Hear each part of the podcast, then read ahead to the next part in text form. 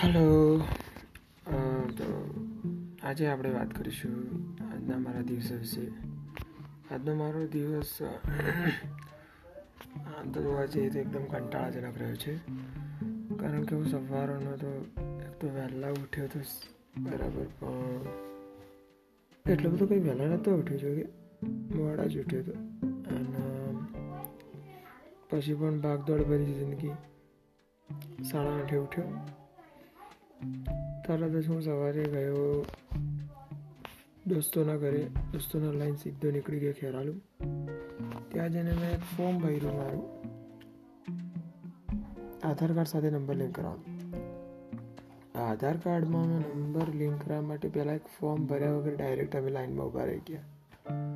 તો અમને અંદર જઈને જે પેલો બેઠો હતો જે માણસ, તેને પહેલાં જ નંબર હતો એને કહી દીધું કે તમે પહેલાં ફોર્મ ભરીને આવો ઓબ્વિયસલી અમે પાછું આવવું પડ્યું અને ત્રણે ત્રણ જણ બહાર નીકળી ગયા ગાંડા એવા લાઈનમાંથી અને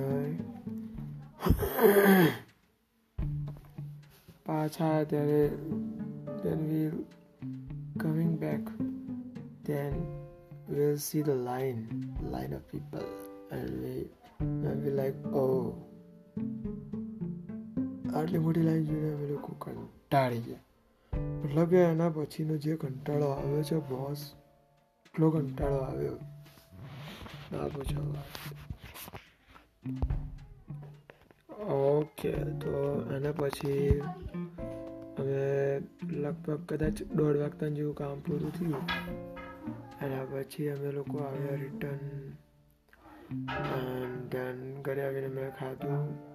જમીને પછી હું ઉપર આવીને મોબાઈલ એના પછી મેં કંઈ કર્યું નથી. સૂઈ ગયો, એના પછી સાંજે ઉઠ્યો.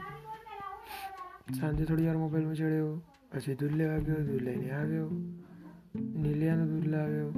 એના પછી ઘરે જઈને ખાઈ લીધું. ખાઈને પાછો અત્યારે બેઠો છું ઉપર. અને અત્યારે હું પોડકાસ્ટ બનાવ્યો છે, જે હવે પતવા આવી છે. ઓકે તો દોસ્તો, મળીએ કોઈક વાર.